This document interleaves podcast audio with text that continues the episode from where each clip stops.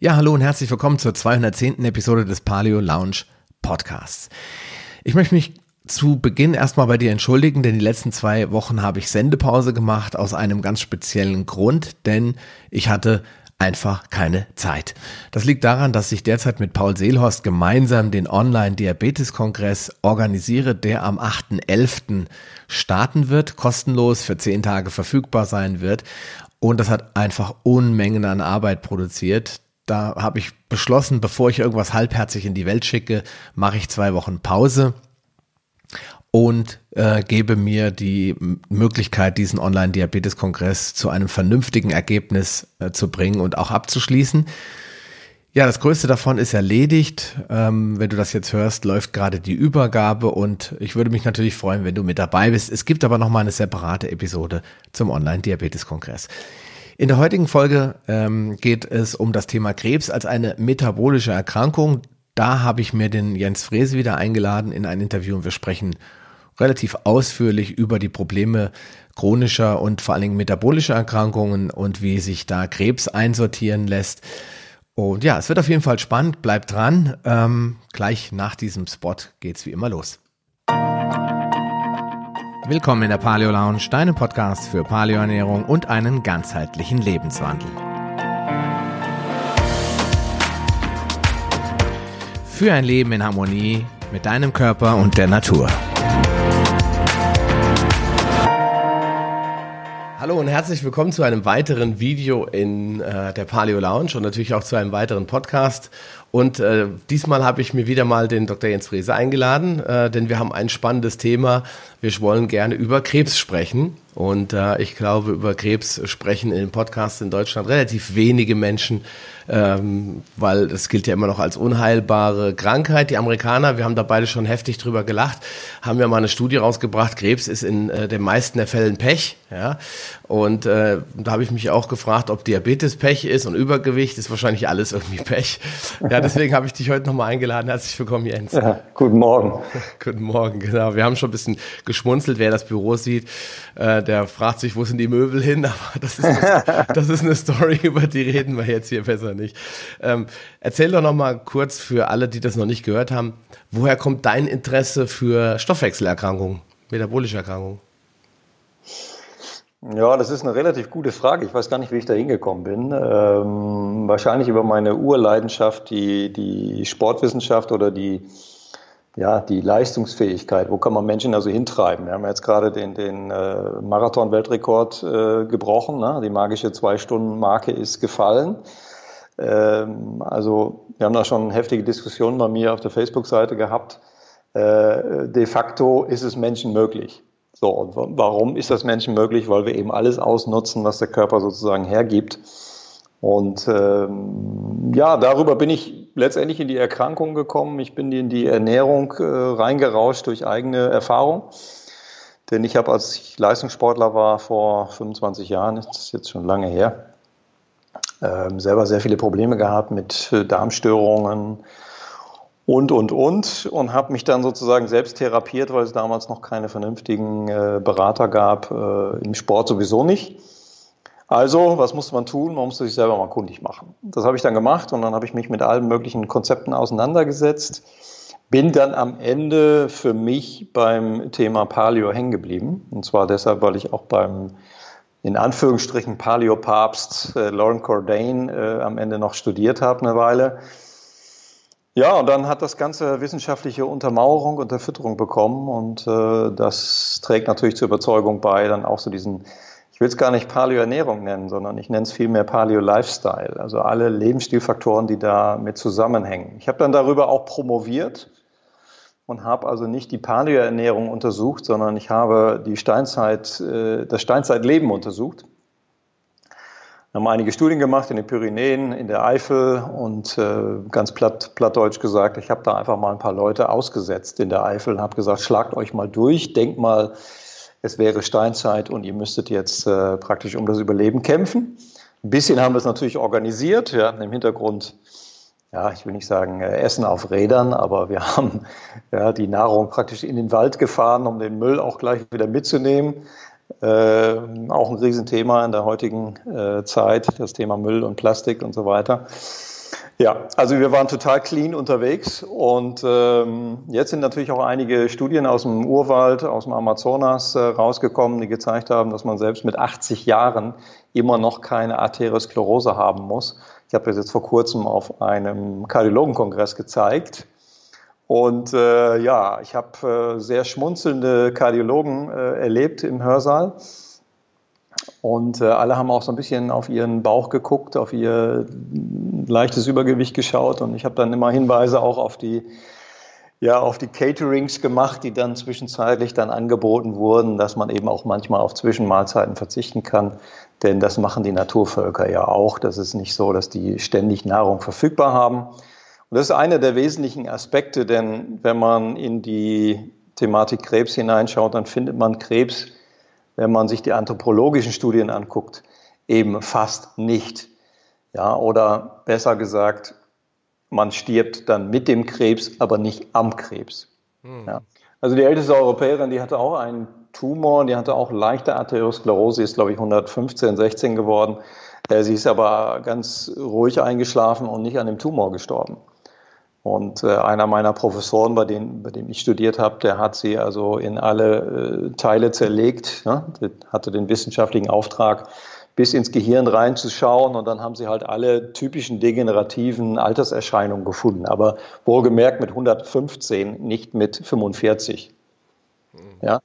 Und da hat man eben so leichte Plaques gefunden, man hat eben auch äh, leichte Entartungen gefunden, die aber nicht letztendlich sich in Krebs wiedergespiegelt haben. Also in diese typischen ähm, Symptome, die dann entstehen, dass eben Metastasierung und so weiter sich entwickelt. Hm. Ja, man hat einen Tumor, man, man wird mit dem Tumor alt, wie man das auch mit einem Prostatatumor werden kann.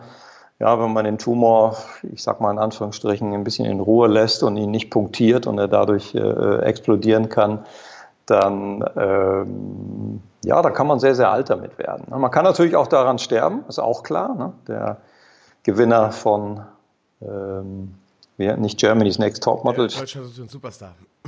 Genau, der, wie hieß er, Alfonso, der ist ja jetzt an, an Prostatakrebs von uns gegangen mit, äh, ich glaube, 54 oder 55. Das muss einem natürlich zu denken geben. Ähm, und ja, mein Ansatz ist eben, über die Lifestyle-Faktoren zu sprechen. Also kurativ das Ganze zu betreiben, ist dann die Welt der, ähm, der Onkologen Klar, aber die Onkologen haben aus meiner Sicht viel, viel, viel mehr Möglichkeiten, als das heute genutzt wird. Denn es wird über Chemotherapeutika gesprochen, es wird über Bestrahlung und OP gesprochen, das ist auch alles richtig. Und die Frage ist aber, was kann man alles komplementär ergänzend dazu addieren? Viel besser ist natürlich, man lässt es erst gar nicht so weit kommen, ne? man lässt Krebs sozusagen gar nicht erst zu, und dann muss man tatsächlich wirklich alle Lifestyle-Faktoren, also alle Steine umdrehen, um zu gucken, wo sind letztendlich potenzielle Risikofaktoren. Hm. Ja, wenn man sich das so anguckt, ähm, als ich ein kleines Kind war, da war, wir haben doch, glaube ich, auch beim Diabetes-Kongress schon drüber gesprochen, da war Diabetes natürlich selten, es war aber auch ähm, Krebs selten. Also mhm. es war wirklich so, dass das ganze Dorf über den einen armen Menschen gesprochen hat, den es dann mal erwischt hat, ja. Mhm. Oder die zwei oder drei. Also eine Handvoll in einer, in einer äh, Bevölkerungsdichte von 1000, 2000, 3000 Leute. Mhm. Heute spricht die amerikanische Statistik ja schon davon, dass 2050 jeder Zweite an Krebs erkranken wird, ja. Und das mhm. sind ja dann schon Zahlen, die bedeutend höher sind. Ähm, warum sind die Menschen, warum kriegen die alle Krebs? Was, was, was passiert da im Stoffwechsel? Was machen die anders? Ich meine, wir haben auch Kellogg's Frosties gegessen mhm. und haben keinen Krebs bekommen, aber was machen die jetzt alle anders? Ja? Naja, du hast es gerade gesagt, das war äh, einer von, ich weiß nicht, 5000 im Dorf, der dann Krebs hatte. Es war aber auch nur einer von 5000 im Dorf, der äh, mal nach Amerika geflogen ist. Ja, heute fliegen wir praktisch äh, an einem Wochenende nach New York und kommen montags wieder. Ähm, was will ich damit sagen? Ich will damit sagen, dass wir unglaublich viele Dinge implementiert haben in den letzten 40, 50 Jahren, die krebsfördernd sind. Also wir haben jetzt gerade die Situation, dass 5G äh, ausgebaut wird. Ja, in, in Köln kommt man auf die Idee, jetzt 5G wahrscheinlich auf alle Ampeln draufzusetzen. Das heißt, wir sind irgendwann umzingelt von elektromagnetischer Strahlung. Das sind wir ohnehin schon. Ne? Wir haben alle WLAN und so weiter. Und die Menschen da draußen wissen nicht, was das macht. Ja, also umweltmedizinisch weiß bis auf ein paar Experten weiß kaum einer, was das macht. Ich war jetzt am Wochenende auf einer Fortbildung. Da hat ein spanischer Zahnarzt gezeigt, was 5G, also wenn du dein, dein, Jetzt sind wir noch bei 4G, aber wenn du dein Handy für Stunden an dein Ohr hältst und dann telefonierst wie der Weltmeister, was dann zum Beispiel mit deinen Amalgamblomben passieren kann. Und das bist du beim nächsten Thema. Amalgam wurde vor 40 Jahren, glaube ich, angefangen zu verbauen. Hm. So. Ja, das heißt, vorher hat man die Zähne rausgenommen, was immer noch eine sehr vernünftige Idee ist. Heute äh, oder 40 Jahre zurück hat man einfach Amalgam verbaut. So, was ist Amalgam? Amalgam ist hochtoxisch und ähm, vor vier Jahrzehnten haben wir gesagt, okay, das macht nichts. Ja? Das ist einfach ein Metall oder eine Metallkomposition, die ist da eben drin im Zahn und die löst sich auch nicht. Pustekuchen. Was wir heute sehen, 40 Jahre später, ist, dass sich Mikropartikel ablösen, dass sie sich im Körper verteilen und ähm, ja, eine sehr toxische Situation im Mund machen können. So, von daher rate ich jedem, mal zum Zahnarzt zu gehen. Am besten zu einem biologisch denkenden Zahnarzt, der äh, entsprechend diese Dinger rausnehmen kann, wenn noch welche verbaut wurden. Viele haben sich die rausnehmen lassen, aber ähm, ich erlebe das häufig auch, dass äh, dann Kunden sagen, ja, äh, mein Zahnarzt will mir jetzt vier Blomben rausnehmen. So, und dann bist du eigentlich schon bei dem Thema Vergiftung, weil wenn du das gleichzeitig machst, äh, machst du einen Riesenfehler. Ich will das jetzt nicht zu tief, äh, will da nicht zu tief einsteigen in das Thema. Ich will nur ein paar Trigger nennen. Ähm, das gilt natürlich auch für Kronen im Mund. Das gilt für alle Metalle, die man im Mund hat. Und das Interessante ist, dass die natürlich durch elektromagnetische Strahlung nochmal deutlich verstärkt werden. Das heißt, man ist dann eine wandelnde WLAN-Antenne, wenn man hier durchs Haus läuft, wenn man Metalle verbaut hat. Das gilt natürlich auch für andere Metalle, äh, zum Beispiel für Titan. Denken wir an, an Hüftimplantate und so weiter. Also ist jetzt nur ein Beispiel, was wir in 40, 50 Jahren äh, entwickelt haben Natürlich ist es hilfreich, wenn man ein künstliches Hüftgelenk hat und man kann wieder gehen. Ja, ich denke an meinen Vater, der hat inzwischen zwei neue Hüften und der hat jahrelang äh, hat er auf, auf, äh, auf die Bettkante gebissen, weil er einfach vor Schmerzen nicht mehr ausgehalten hat. So, da geht es heute auf der Ebene viel besser, ähm, hat aber dadurch äh, ein neues Problem entwickelt, das heißt äh, Sekundäreffekte, die nicht selten sind. Auch da will ich nicht zu tief einsteigen. Aber wir haben natürlich auch andere Lifestyle-Faktoren dramatisch verändert. Ich erzähle gerne in Fitnesstrainer-Ausbildungen, dass ich jeden Morgen als Schüler 15 Kilometer zum, äh, mit dem Fahrrad zur Arbeit, äh, zur Arbeit, nicht zur Schule gefahren bin. Und habe dann meine Stunde abgesessen, hatte am Ende noch zwei Stunden Sportunterricht und bin dann 15 Kilometer wieder nach Hause gefahren, habe mittags gegessen, um dann mit dem Lederball wieder vier Stunden auf den Sportplatz zu fahren. Das heißt, der ganze Tag bestand vor 40 Tagen, vor 40 Jahren mehr oder weniger aus Bewegung. Ja. Sitzen war die Ausnahme. Wir sprechen ja nicht umsonst äh, über Sitzen als das neue Rauchen und das ist eben auch so. Wir müssen Sitzen bzw. Bewegung als, als etwas vollkommen Essentielles betrachten, genauso wie man essentielle Aminosäuren aufnehmen muss. Das heißt, wir brauchen Eiweiße, die wir nicht selber herstellen können, brauchst du eben auch eine tägliche Dosis Bewegung. Und ich habe gestern äh, ein Interview geführt mit einem Schweizer Arzt, der, ich weiß nicht, 70 Jahre alt ist und hat 40 Jahre lang als Arzt und Biobauer äh, gelebt und gearbeitet. Und der ist jetzt sportwissenschaftlich nicht ausgebildet, aber er sagte, letztendlich kommt man immer auf die gleichen Nenner. Ja? Es ist das Verhältnis oder die Balance Bewegung, Ernährung. Ja, es sind die zwei ganz großen Themen, die wir heute kolossal falsch machen. Das heißt, wir ernähren uns die ganze Zeit und bewegen uns überhaupt nicht mehr. Und wir glauben, dass wir mit so ein ganz bisschen Sport, so abends noch eine halbe Stunde, ein paar Sit-ups machen, dass wir damit Bewegung betreiben. Und das ist ein Irrglaube. Denn ich habe es ja auch in meinen Studien untersucht und habe dabei natürlich auch die Naturvölker untersucht, was wurde da publiziert. Und dann zeigt sich, dass ähm, zum Beispiel, nehmen wir mal die Maasai, ja, wie viele Kilometer die Maasai laufen, und zwar nüchtern laufen, ohne gefrühstückt zu haben. Da geht es noch nicht mal darum, was man frühstückt, sondern es geht darum, wann wir Nahrung aufnehmen und wann wir uns bewegen. Und das hat der liebe Gott nun mal in zwei Abteilungen eingeteilt. Ja, du weißt es, Sascha, es gibt den Sympathikus und den Parasympathikus. Und der Sympathikus ist etwas, was uns bewegungsantreibt. Ja, und der Parasympathikus ist etwas, was Verdauung fördert, was den Schlaf fördert was all diese regenerativen Prozesse im Körper fördert. So, das ist etwas, was die Südländer natürlich, äh, nicht die modernen Südländer, aber die alten Südländer, also die, die jetzt 60, 70, 80 Jahre alt sind, die eben abends essen, ja, die mediterran essen, die sehr lange auch essen, nicht so wie wir das machen, uns eine Tiefkühlpizza reinschieben in den Backofen und dann mit dem Essen uns vors Fernseher zu setzen, damit wir auch die fünfte, sechste, achte, zehnte Netflix-Serie noch aufnehmen können. Ja, das sind einfach alles so Dinge, die wir in 40 Jahren dramatisch verändert haben. Und ich sage immer, meine Großmutter, die dreht sich im Grabe um, ja, wenn sie das sieht, was wir hier heute betreiben. Ich kann mich da selber natürlich gar nicht ausnehmen, weil ich habe natürlich auch mein Leben verändert.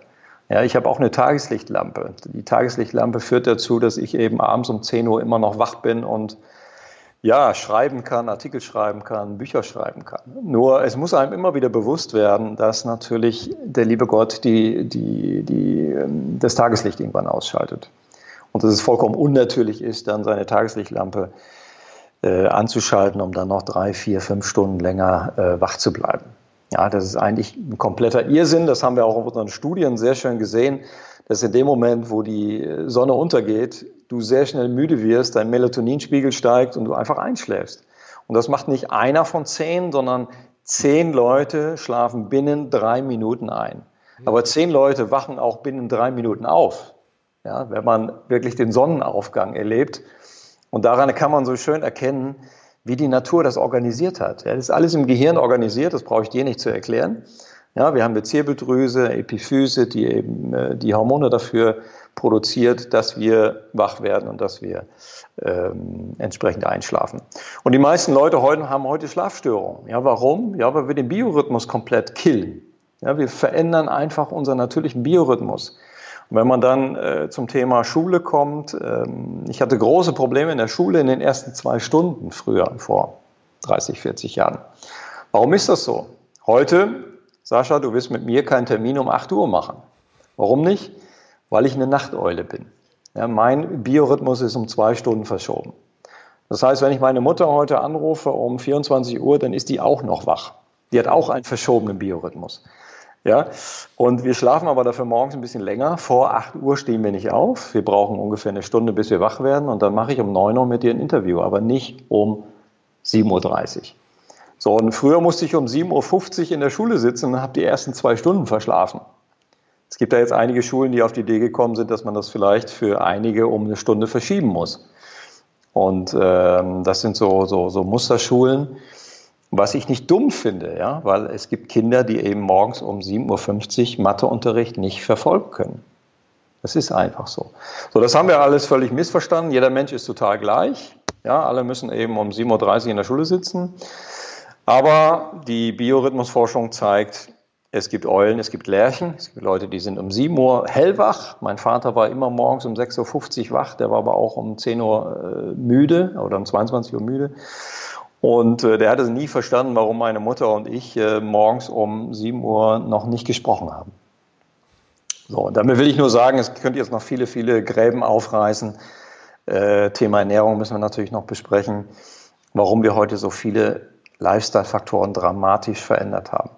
Und ich glaube, das ist meine Überzeugung, wir müssen gar nicht alles richtig machen. Wir müssen nur einige wesentliche Parameter wieder ins, ins Lot bringen. Also Salutogenese, dieses, ähm, dieses philosophische Konzept, Gesundheit wieder herzustellen, wieder zu bilden, statt Krankheit zu verwalten.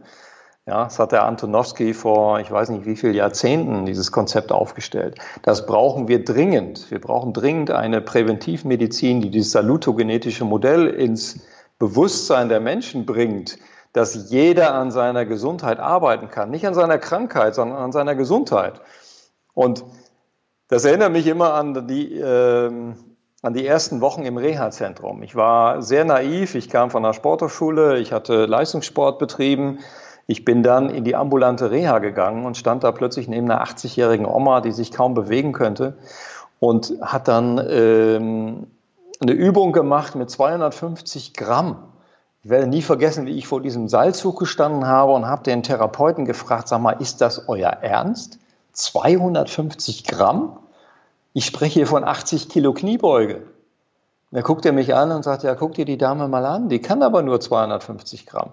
Ich hatte solche Gewichte noch nie gesehen, Sascha. Kann noch erinnern, dass diese ganz kleinen Minischeibchen, dass ich die auf diesen Seilzug legen musste, um dann die Schulter zu bewegen. Da habe ich gedacht, das kann doch nicht sein. Ja, und dann bin ich ganz naiv dann an die ersten Patienten rangegangen und ähm, habe mit meiner typischen Trainersprache gesagt, okay, äh, wenn Sie morgen Schmerzen haben, dann denken Sie an mich, ja. Schon Adolf Schwarzenegger hat gesagt, Schmerzen bedeuten Wachstum. Und Wachstum ist etwas, ne, wo der Muskel vielleicht wächst und äh, was Sie ja wiederherstellen stellen wollen, denn Sie sind ja in der Muskel, im Muskelaufbautraining. Und ähm, das fanden die Patienten zum Teil sehr verstörend, weil ich habe ja von, äh, von Aufbau des Körpers gesprochen und nicht von Verwaltung von Abbau. Du verstehst mich? Ja, klar. Ja, das heißt, ich habe gemerkt, dass die Kommunikation einen gewaltigen Impact hat. Mir ist plötzlich aufgefallen, dass die Therapeuten, in der Regel waren es Physiotherapeuten, dass die immer vom Blutdruck gesprochen haben. Ja, wie geht's denn Ihrem Blutdruck? Ja, der ist heute bei, was weiß ich, 90, 140. Und das die ganze Zeit. Ja, natürlich, das weißt du aus der Psychologie, Beachtung schafft Verstärkung. Wenn ich also jeden Tag 100 Mal meinen Blutdruck messe, dann werde ich irgendwann zum Blutdruck. Wenn ich immer an meinen Blutdrucksenker denke, dann werde ich irgendwann natürlich addictive zu, zu meinem Blutdrucksenker. Das heißt, die Idee dahinter kann ja nicht sein, dass man äh, Leute praktisch abhängig macht von bestimmten pharmakologischen Interventionen, die jetzt initial dafür sorgen, dass man einen Beta-Rezeptor blockiert. Ja, das ist ja eine gute Idee am Anfang. Aber wenn man einen Beta-Rezeptor blockiert, ne, alle kennen den Beta-Blocker, dann reduziere ich ja das Herz-Kreislauf, ähm, die Herz-Kreislauf-Leistungsfähigkeit. Aber gleichzeitig muss ich dann natürlich anfangen, sie wieder aufzubauen. So, das heißt, die Strategie, dann sozusagen lebenslang die Menschen mit bestimmten ja, Überlebensmedikamenten zu versorgen, ist natürlich äh, vom, vom Ansatz her schon sehr, sehr fragwürdig.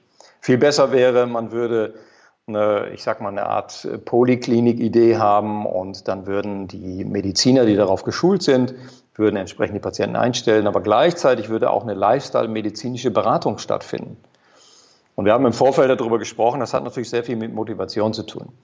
Und was haben wir in der, in der Umwelt alles entwickelt? Wir haben alles dem Menschen gegeben, was zur Bequemlichkeit beiträgt. Ja? Wir können heute an jedem Ort der Welt in Deutschland nicht, aber wenn man in die Schweiz fährt, dann ist das so. Ähm, Mobilfunk, also Internet, E-Mails abrufen, SMS, WhatsApp. Ja, wir sind ständig in, in, online mit unseren Peer Groups. Und äh, ich warte auf den ersten Chip, den wir da oben implementieren, ja, damit wir im Grunde schon der, mit der Muttermilch aufgesogen äh, WLAN und äh, WhatsApp und diese ganzen Sachen zur Verfügung haben. Ja, damit wir praktisch pausenlos und Sascha, eine Geschichte muss ich erzählen, dann, dann, also ich weiß dann manchmal nicht, ob ich dann böse werden muss oder ob ich da einfach nur noch drüber lache. Ja. Wir waren vor einer, vor einer ganzen Weile mal auf einer Hochzeit und auf dieser Hochzeit war eine, ähm, eine Mutter, die hat das zweite Mal geheiratet. Die Kinder waren 12, 13, 14. Und ähm, der Opa war auch da. Und jetzt war die Hochzeit, ähm, also die, die, die Braut war eine Kindergärtnerin die also jeden Tag mit Kindern zu tun hat, die jeden Tag Kinder unterrichtet, ja, mit denen spielt, denen äh, Kultur beibringt und was auch immer. Und dann wurde die, die Mutter wurde ganz panisch um 15 Uhr, weil der Opa, also ihr, ihr Vater, musste plötzlich zum Mediamarkt fahren und musste dafür sorgen, dass die Kinder ja, ein, ein äh, Netzkabel sich kaufen, weil leider bei beiden war ähm, der Akku leer.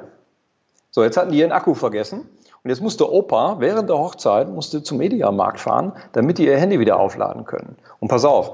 Und die Braut hat dann gesagt, ähm, ja, man könnte das den Kindern nicht zumuten, dass sie auch nur fünf Minuten nicht mit ihren WhatsApp-Gruppen verbunden sind. Also da bin ich fast vom Stuhl gefallen. Ja. Ich weiß nicht, wie du das mit deinen Kindern machst, aber du hättest wahrscheinlich gesagt, komm, lass das Ding aus und lad's morgen wieder auf. Gibt's gar nicht bei uns sowas, solche Geräte. Ich habe gesagt, ah, wenn du 16 bist, kriegst du ein Smartphone. Vorher aber weißt du, es ist so unvorstellbar, dass das von einer Kindergärtnerin kommt. Ja, also wenn wir bei Kindern schon so früh anfangen, denen sagen, zu sagen, ja, du machst alles richtig, dann ist es doch kein Wunder, wenn die dann 18, 19 sind, dass das für die völlig normal ist. So fängt man ja auch in der, in der Werbung an, sehr früh mit Kindern zu arbeiten. Nehmen wir mal das Thema Milch. Ja? Wir haben das schon häufig thematisiert. Ich will jetzt nicht ins Detail gehen, aber Milch ist ja deshalb so positiv belastet, weil man eben sehr früh angefangen hat. Ja, Milchprodukte an Säuglinge, die Mütter sind komplett, äh, ich sag mal, verseucht mit dem Marketing der Milchindustrie. Und so hat sich das ganze Thema aufgebaut, dass jeder heute glaubt, dass Kinder Milch essen müssen oder Milchprodukte von Kuh, Kühen und von Schafen und Ziegen essen müssen, damit wir dieses Kalzium in, in die Kinder reinbekommen. Ja, und ich habe es letztens auf dem Kardiologenkongress gesagt, Leider hat die Petersilie keine Lobby in, äh, in, in Brüssel.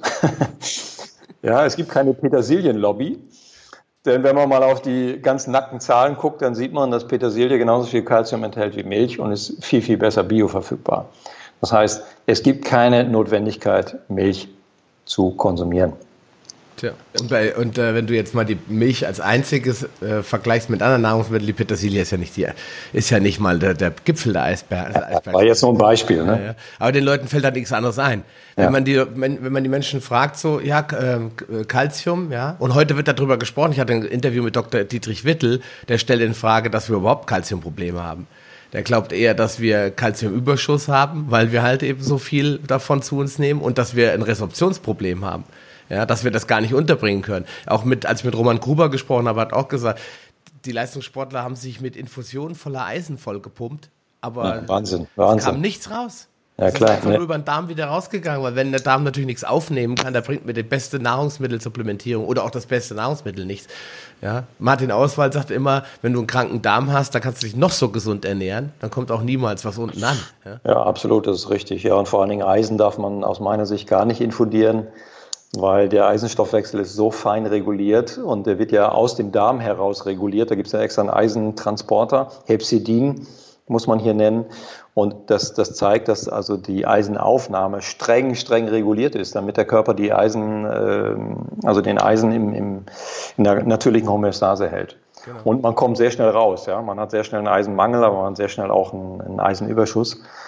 Und ähm, Eisenmangel macht natürlich müde, aber das die Ursache des Eisenmangels ist häufig eben nicht, dass wir zu wenig Eisen aufnehmen, sondern dass der Darm es blockiert, ganz bewusst blockiert, weil er ein anderes Problem lösen muss. Das heißt, würden wir also hier ein bisschen evolutionärer denken, würden wir in die Richtung denken, dass äh, Menschen im Urwald, in der, in der Wüste, im, im Packeis, dass die da überleben müssen.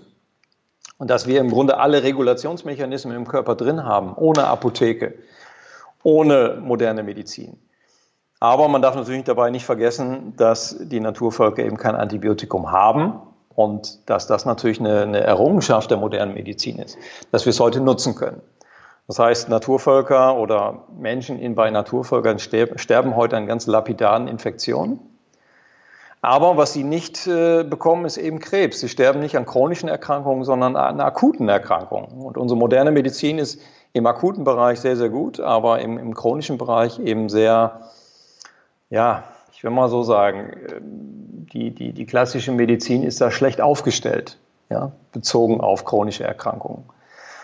Und äh, man braucht viel, viel mehr Zeit, weil wir waren ja bei Lebensstilfaktoren.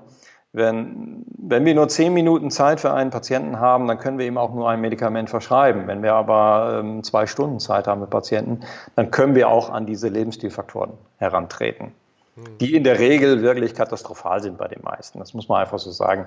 Kann man ganz einfach beobachten. Ich war jetzt am Wochenende in Hamburg und dann bin ich viel unterwegs. Ich habe viel Zeit. Ich sitze in der Bahn. Äh, ich laufe die Rolltreppen hoch äh, oder auch nicht. Und dann kann man halt sehr schön beobachten, wie viele Menschen nutzen die breite Treppe. Ja, und wie viel quälen sich auf die Rolltreppen. Und das machen wir ja unbewusst. Ne? Und wir nutzen immer das, was uns die Industrie an Bequemlichkeit vorgibt.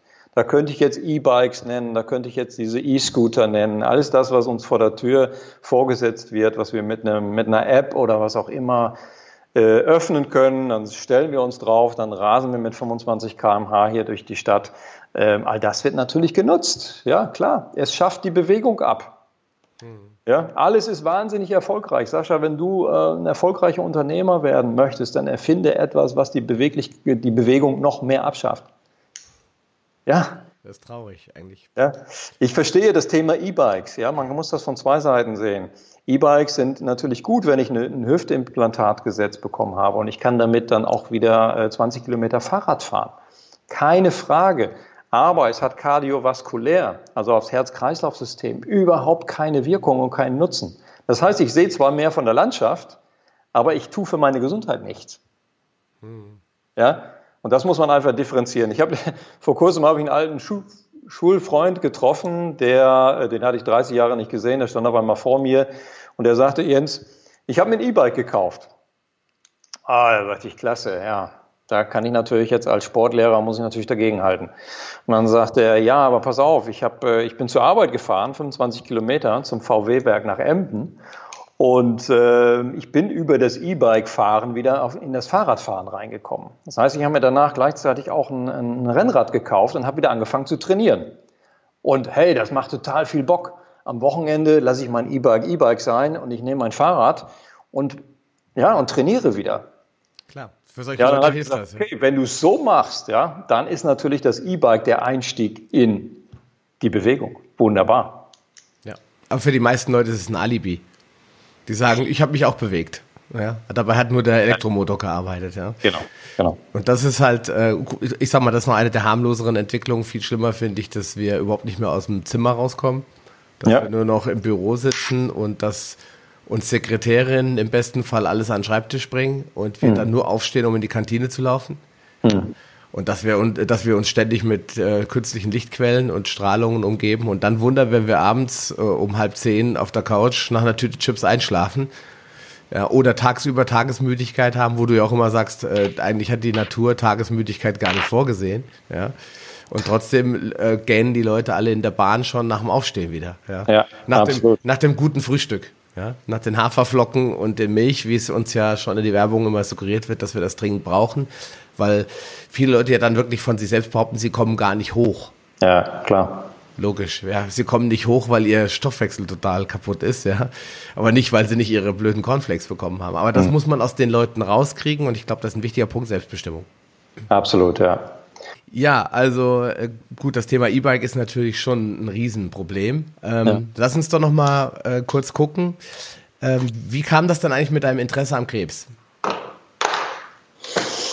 Ja, wie kam das mit meinem Interesse an Krebs? Ähm, gute Frage. Also ich glaube, es hat angefangen damit, dass ich irgendwann mal als Personal Trainer noch, das ist jetzt 15 Jahre her, ähm, die ersten Krebspatienten in der Nachsorge praktisch betreut habe. Ja, die sind also auf mich als, als Sportexperte damals zugekommen und ja, und dann fand ich das ganz interessant und bin dann immer tiefer eingestiegen in die Ursachen. Also was ist eigentlich Ursache, was passiert da? Und dann kommst du natürlich zwangsläufig, wenn du dich mit Biologie beschäftigst, zwangsläufig auf die Warburg-Hypothese. Ja, also auf das, was äh, Otto Warburg vor ja, fast 70 Jahren untersucht hat und dafür auch die, zu Recht den Nobelpreis bekommen hat, nämlich dass Krebszellen anders verstoffwechseln als gesunde Zellen. So, das heißt, irgendwas muss da passiert sein, warum Zellen wieder in, in diesen absoluten Urzustand zurückgehen, nämlich äh, vergehren, also ihre Mitochondrien nicht mehr nutzen, ja, Mitochondrien abschalten und damit natürlich einen äh, glykolytischen Stoffwechsel machen, der unglaublich viel Zucker verbrennt ja, Zucker und vor allen Dingen äh, die Aminosäure Glutamin. Ja, und das in einem Hochofen, weil der hat natürlich ein Interesse, er möchte wachsen. Deswegen legt er ja auch irgendwann dann die, äh, die entsprechenden Blutgefäße an, damit er nicht nur in sich wachsen kann, sondern dass er auch dann am Ende streut in den Körper und überall Tochtergeschwülste macht. So, das ist ja so die, die, die, die Grundstruktur eines ja, eine Entartung. Ja? Wenn, solange man noch einen Tumor hat, ist es ja noch okay, den kann man noch äh, operieren und den kann man wegnehmen und den kann man bestrahlen und so. Aber wenn das Ganze dann irgendwann metastasiert, dann hat man natürlich viele Feinde im Körper, die man, ja, also man hat ein systemisches, komplexes Problem, will ich das mal, will ich das mal sagen. So, das heißt, ähm, man muss, also die Frage war ja, wie bin ich darauf gekommen? Ganz genau kann ich dir gar nicht sagen. Ich habe dann irgendwann angefangen, eben auch Krebspatienten äh, zu beraten, was die Ernährung anbelangt. Und da kommt man natürlich auch dann zwangsläufig auf die Idee, vielleicht sich ketogen zu ernähren. Ja, also die, die Kohlenhydrate einzusparen, mehr mit Fettsäuren zu arbeiten. Das ist eine sehr einfache Denkweise, wenn man sagt, wir, wir hungern den Krebs sozusagen aus, indem wir die Kohlenhydrate wegnehmen und dann die, die Fette integrieren und ein paar Eiweiße dazu, die wir essentiell brauchen. Aber das funktioniert natürlich alleine auch nur relativ schlecht. So, also wenn man dann weiter in die Materie einsteigt, dann sieht man, okay, es hat einen gewissen ja, blockierenden Effekt. Ja, also ich nichts gegen die ketogene Ernährung, aber der, der Tumor hat natürlich auch eine Strategie.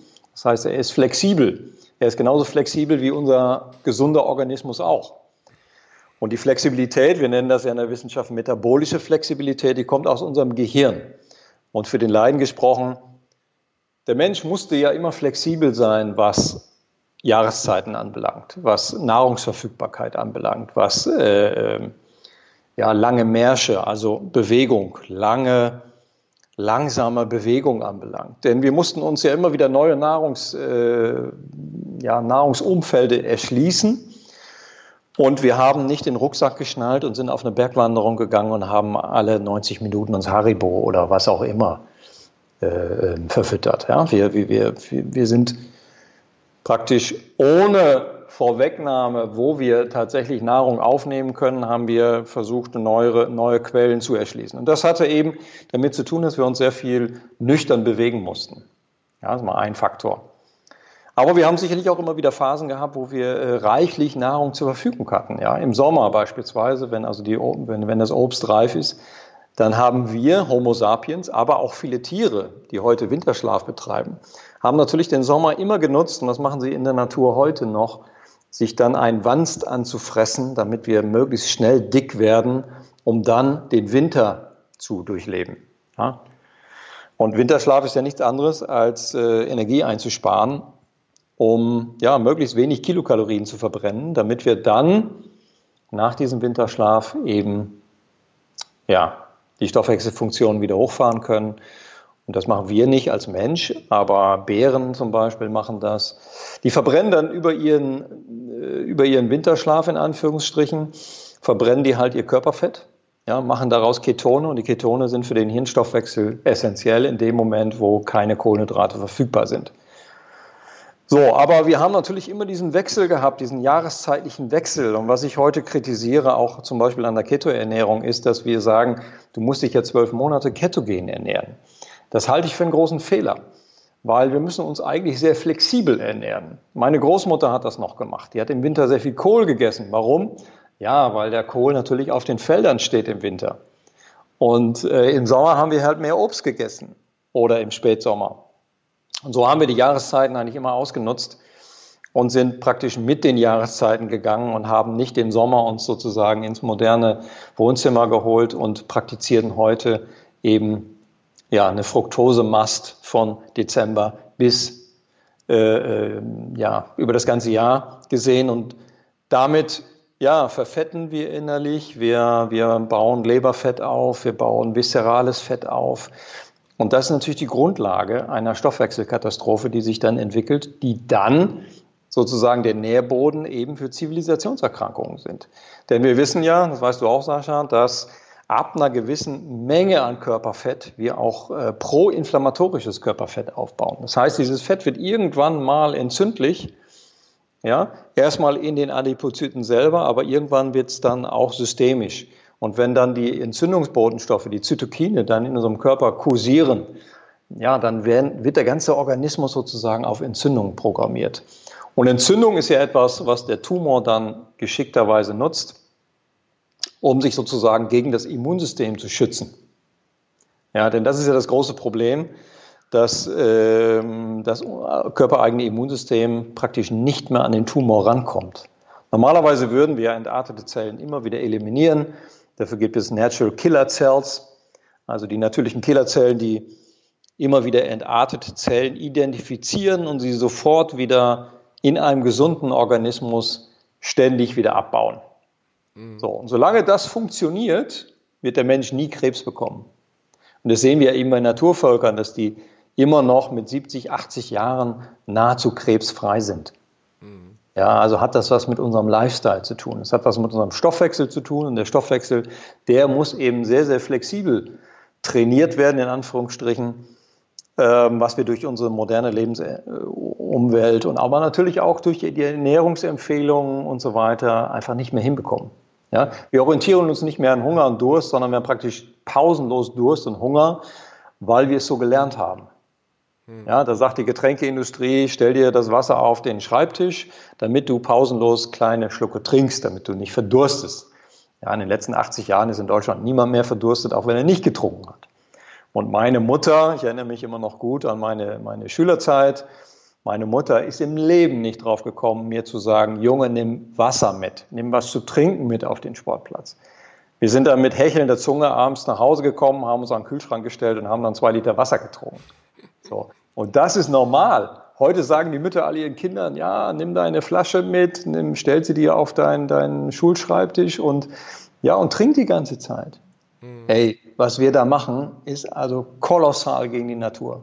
Mhm. Unfassbar. Das gilt fürs Trinken, das gilt aber auch natürlich für die Ernährung.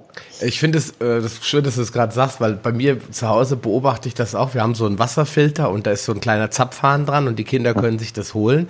Und ich sage immer äh, zu den Kindern, denkt dran, wenn ihr Durst habt, was zu trinken. Ja, ja, ja, ja.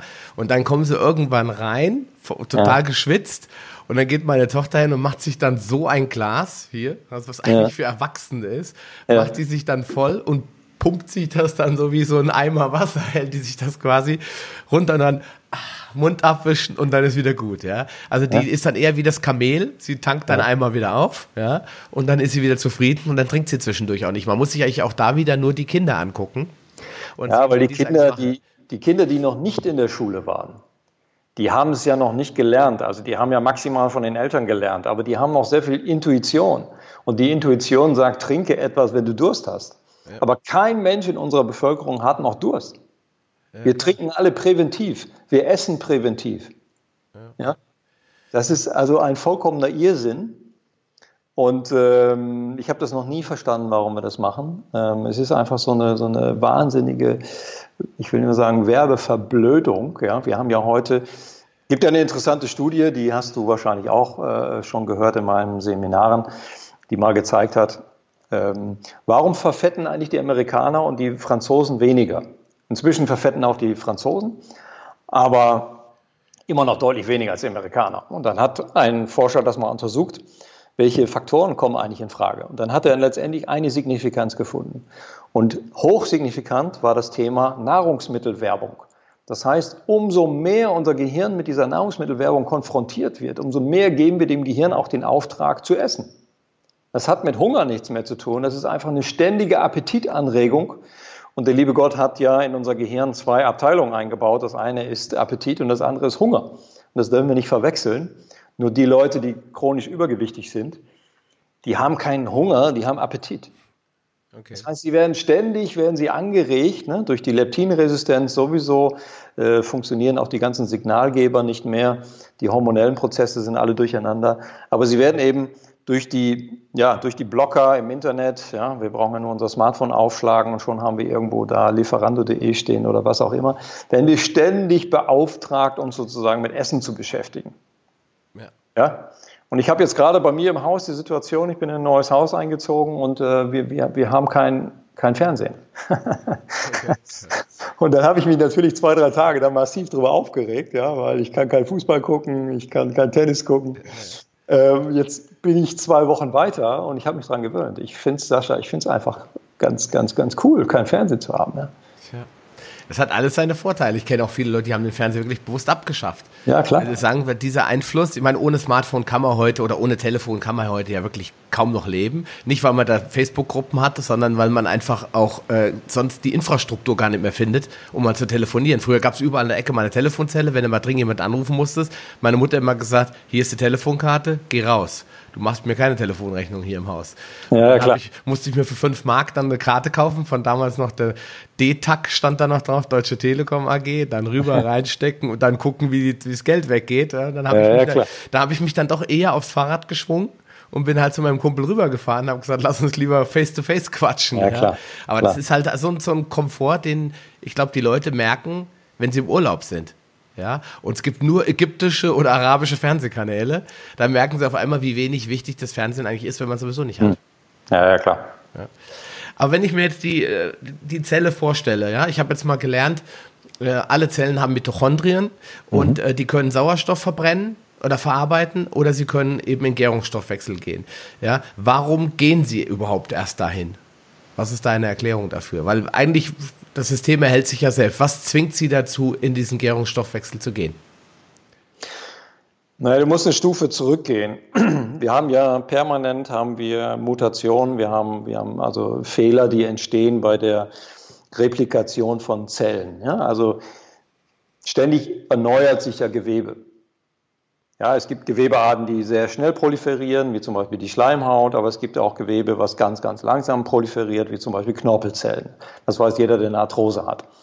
Ja, Knorpel regeneriert sich in dem Lebenszeitraum, in dem wir unterwegs sind, regeneriert sich einfach nicht. So, das heißt, man muss Knorpel erhalten und nicht äh, zerstören. Äh, was will ich damit sagen? Ja, diese, diese Replikationen, die werden natürlich getriggert, zum Beispiel durch unsere Ernährung. Also wir können mit unserer Ernährung eben steuern, wie viel äh, oder wie schnell dieser Replikationsprozess dann letztendlich abläuft. Und bei diesen, umso mehr Zellerneuerung stattfindet, umso größer die Wahrscheinlichkeit, dass auch mal ein Fehler passiert dabei. Und wenn dieser Fehler passiert, ist noch nicht schlimm, dann können sich theoretisch entartete Zellen in Anführungsstrichen entwickeln ja, aus einer Zelle werden dann plötzlich äh, wird ein Zellhaufen. Und dieser Zellhaufen, der hat noch nicht diese typischen Krebszeichen, diese Hallmarks of Cancer, wie wir in wissenschaftlich sagen. Und solange das Immunsystem gut funktioniert, ja, solange unser adaptives Immunsystem und unser angeborenes Immunsystem sehr gut funktioniert und sofort erkennt, dass da entartete Zellen sind, und das sind vor allen Dingen die Natural Killer Zellen, die ich vorhin erwähnt habe, äh, zu nennen, ja, umso schneller werden diese Zellen auch wieder eliminiert, also die, die kanzerogenen Zellen werden eliminiert und werden ständig aus dem Körper wieder herausgebaut, sozusagen in Anführungsstrichen. Und wenn dieser Mechanismus nicht mehr funktioniert, weil wir zum Beispiel zu wenig Natural Killer Zellen haben oder die Zytotoxizität dieser Natural Killer Zellen nicht gegeben ist. Also die, wir haben zum Beispiel, oder anders gesagt, wir haben, wir haben ein, ein körpereigenes Gegengift und dieses Gegengift wird eben durch diese natürlichen Killerzellen produziert. Wenn das also nicht mehr funktioniert, wenn der Tumor, der kleine wachsende Tumor, wenn der jetzt zwei, drei, vier, fünf Millimeter groß geworden ist und fängt langsam an zu wachsen, und er bildet einen Säureschutzmantel. Das ist das Problem. Dann kommt unser Immunsystem nicht mehr ran. So, und dann fängt der Tumor an, langsam egoistisch zu werden. Und dann übernimmt er irgendwann auch die Stoffwechselkontrolle des gesamten Körpers. Das zeigt sich dann in Fatigue. Ja, die Leute werden müde. Und der Tumor hat ja die Strategie, deinen Bewegungsantrieb abzuschalten. Das heißt, du hast überhaupt keine Lust mehr, dich zu bewegen. Ja, du bist völlig passiv. Und ähm, das ist natürlich ein, ein, großes Problem. Sobald der Mensch passiv wird, ja, solange er, also sobald er keinen Bewegungsantrieb mehr bekommt, fängt sozusagen an, der, ähm, das Krebsgeschehen, ähm, wie soll ich sagen, das Kommando zu übernehmen. Ja? Dann hat also praktisch die Kommandobrücke übernommen und fängt jetzt an, dein Stoffwechselschiff zu steuern. Und das darf eben nicht passieren. Und deswegen ist es so wichtig, dass wir uns täglich bewegen damit wir unserem Gehirn immer wieder das geben, was es evolutionär auch braucht, nämlich Bewegung, Energieverbrauch, Energieverbrauch, Energieverbrauch.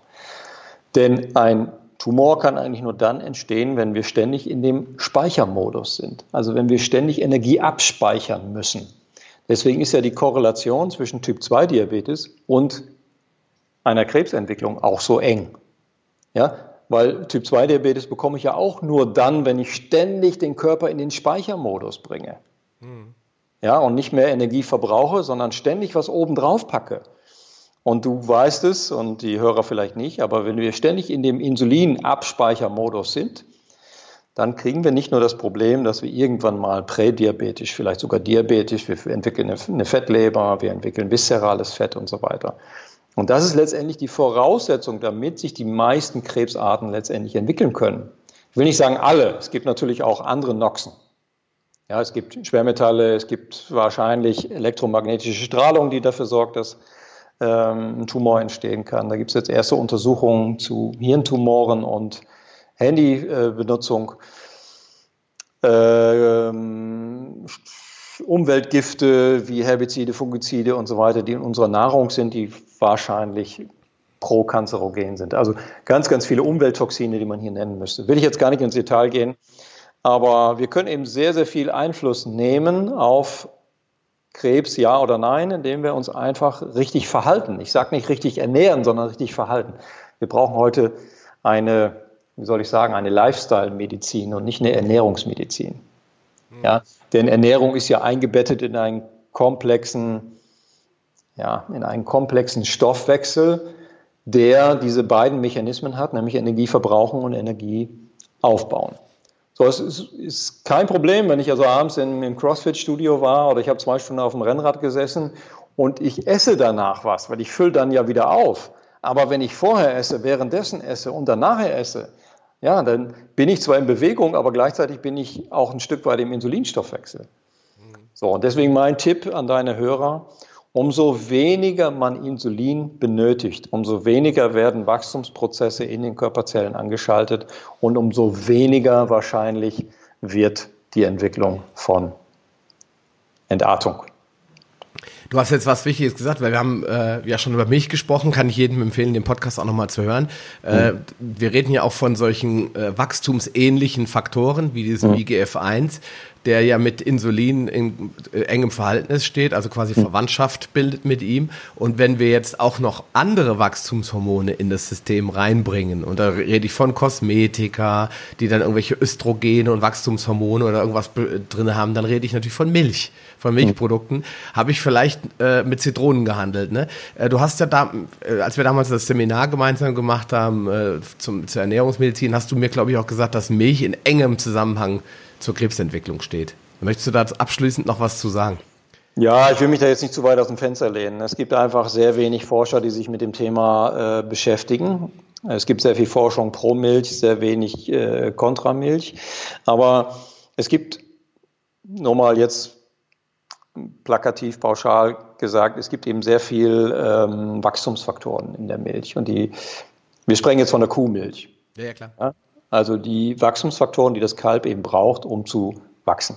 Denn im Vergleich zum Menschen, das weiß jede Mutter, ja, Säuglinge krabbeln 19, 12 Monate am Boden drum, haben sehr, sehr weiches Bindegewebe. Also die Knochen sind nicht entwickelt, die Muskulatur ist nicht entwickelt. Denn beim Menschen im Gegensatz zu Kälbern entwickelt sich erst das Nervensystem.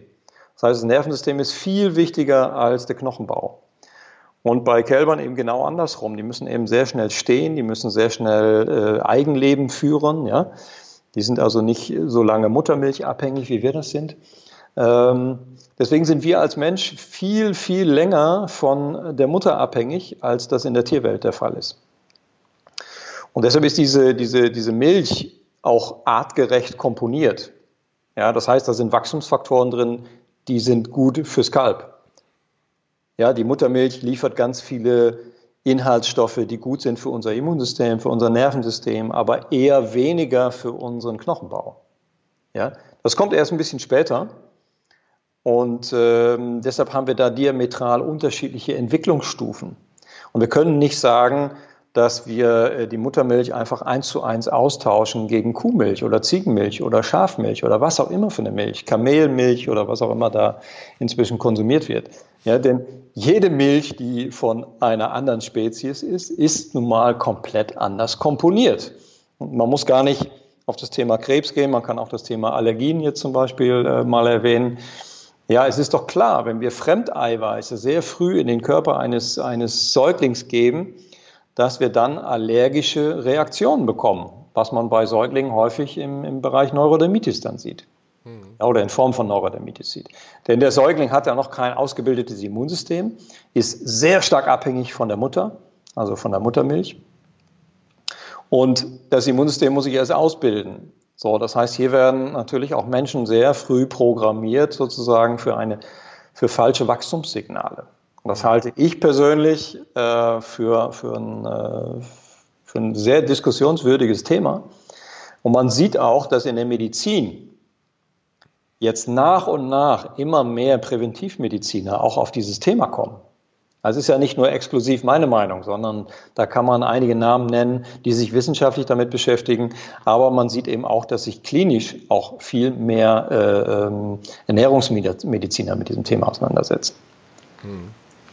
Ist auf jeden Fall ein wichtiges Thema, ähm, das einen eigenen Podcast gefüllt hat, den ich schon nochmal empfehlen möchte. Mhm. Zum Abschluss eigentlich nur eine Frage zu drei Tipps, weil wir haben jetzt viel gesprochen, was so alles schief läuft. Ja? Jetzt sitzt der mhm. eine oder andere da und sagt, okay, ich bin gesund, aber äh, ich möchte das verhindern oder ich habe vielleicht schon Prädiabetes oder, wie wir im Diabeteskongress ja schon besprochen haben, ich habe sogar einen manifesten Diabetes und jetzt habe ich gehört, oho, äh, da gibt es vielleicht auch einen Zusammenhang oder eine Vorstufe. Ja, ich ja. möchte nicht in die koronare Herzerkrankung und schon gar nicht möchte ich in diesen Krebs äh, rein. Was ja. kann ich jetzt sagen? Was kann jeder tun, ohne dass er dafür zum Doktor werden muss oder sich ein E-Bike kaufen muss oder was? Was kann jeder sofort tun, um dafür Ausgleich zu sorgen wieder? Du sprichst jetzt präventiv. Genau.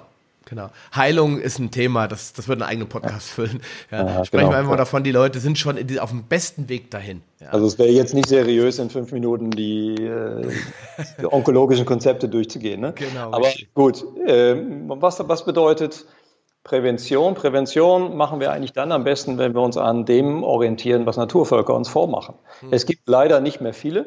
Es gibt nur noch einige, die werden anthropologisch untersucht. Und wenn man sich diese Untersuchungen anguckt, das habe ich äh, während meiner Doktorarbeitszeit gemacht, das mache ich aber immer wieder, also ich lese all diese Studien, dann können wir da natürlich sehr viel daraus lernen, ja, daraus lernen, wie wir als Homo sapiens ähm, vor, vor 15, 20, 50.000 Jahren gelebt haben.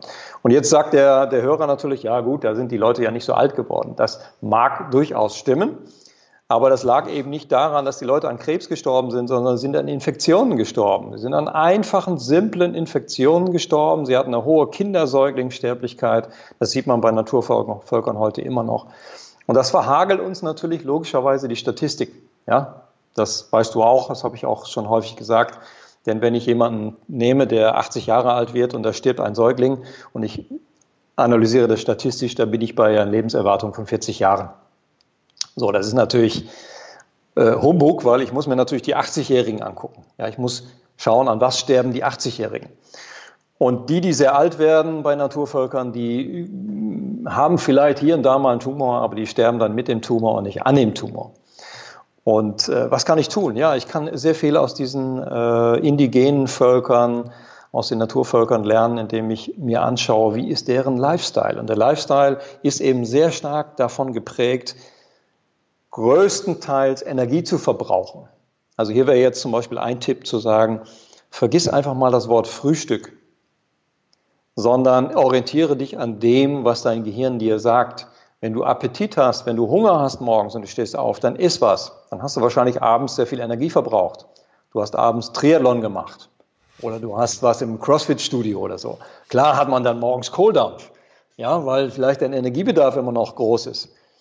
Aber wenn du im Büro sitzt und du sitzt abends dann auf deinem TV-Sessel und du liest noch ein Buch und du wachst morgens auf und hast keinen Hunger, sondern du hast vielleicht Appetit, weil der Rest der Familie auch isst, dann muss, solltest du dir das überlegen. Orientiere dich an deinen intrinsischen Motivationen. Orientiere dich an Durst, Hunger und das, was als Motivation in dem Moment letztendlich aufpoppt. Das ist so mein erster Tipp, den ich immer gebe.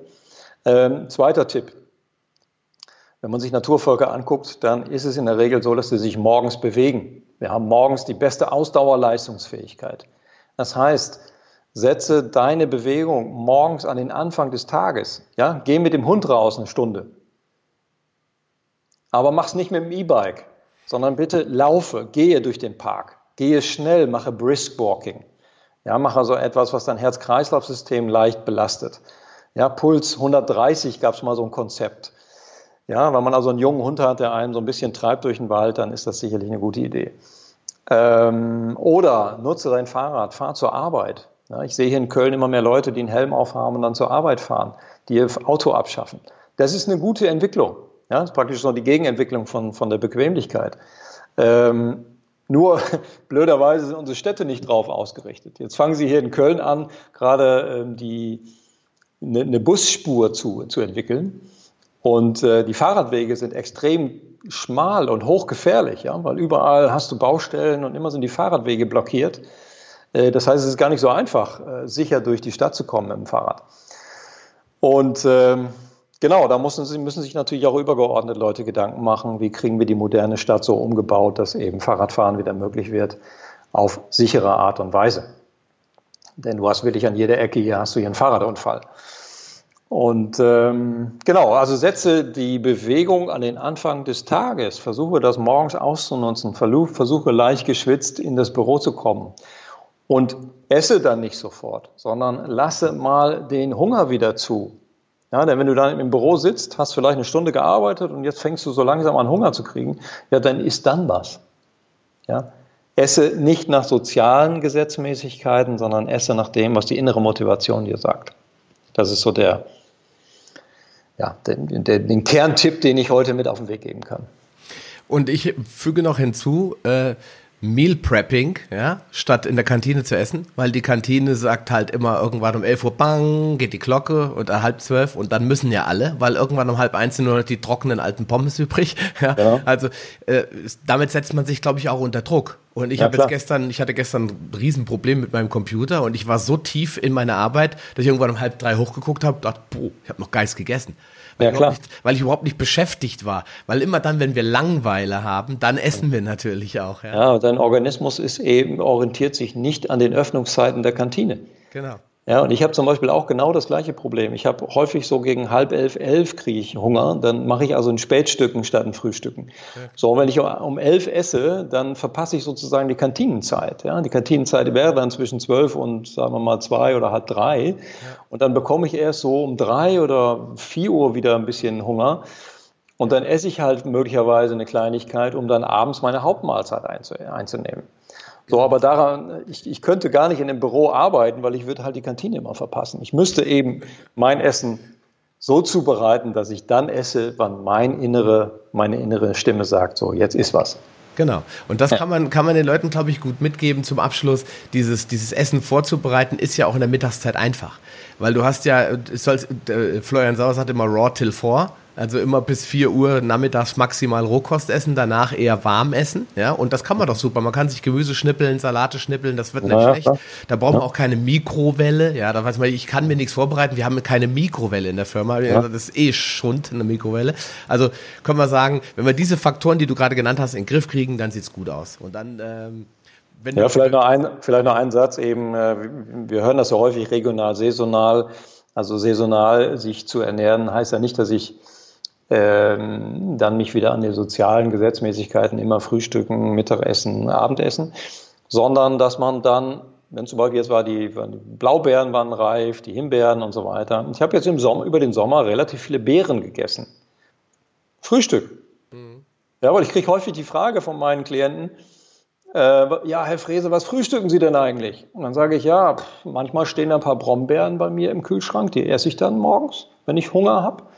Manchmal esse ich nichts, manchmal esse ich, ähm, keine Ahnung, sogar ein bisschen Kokosfett. Ja, und das ist für die Leute völlig, äh, wie soll ich sagen, irritierend, weil das kennen sie ja nicht. Ja?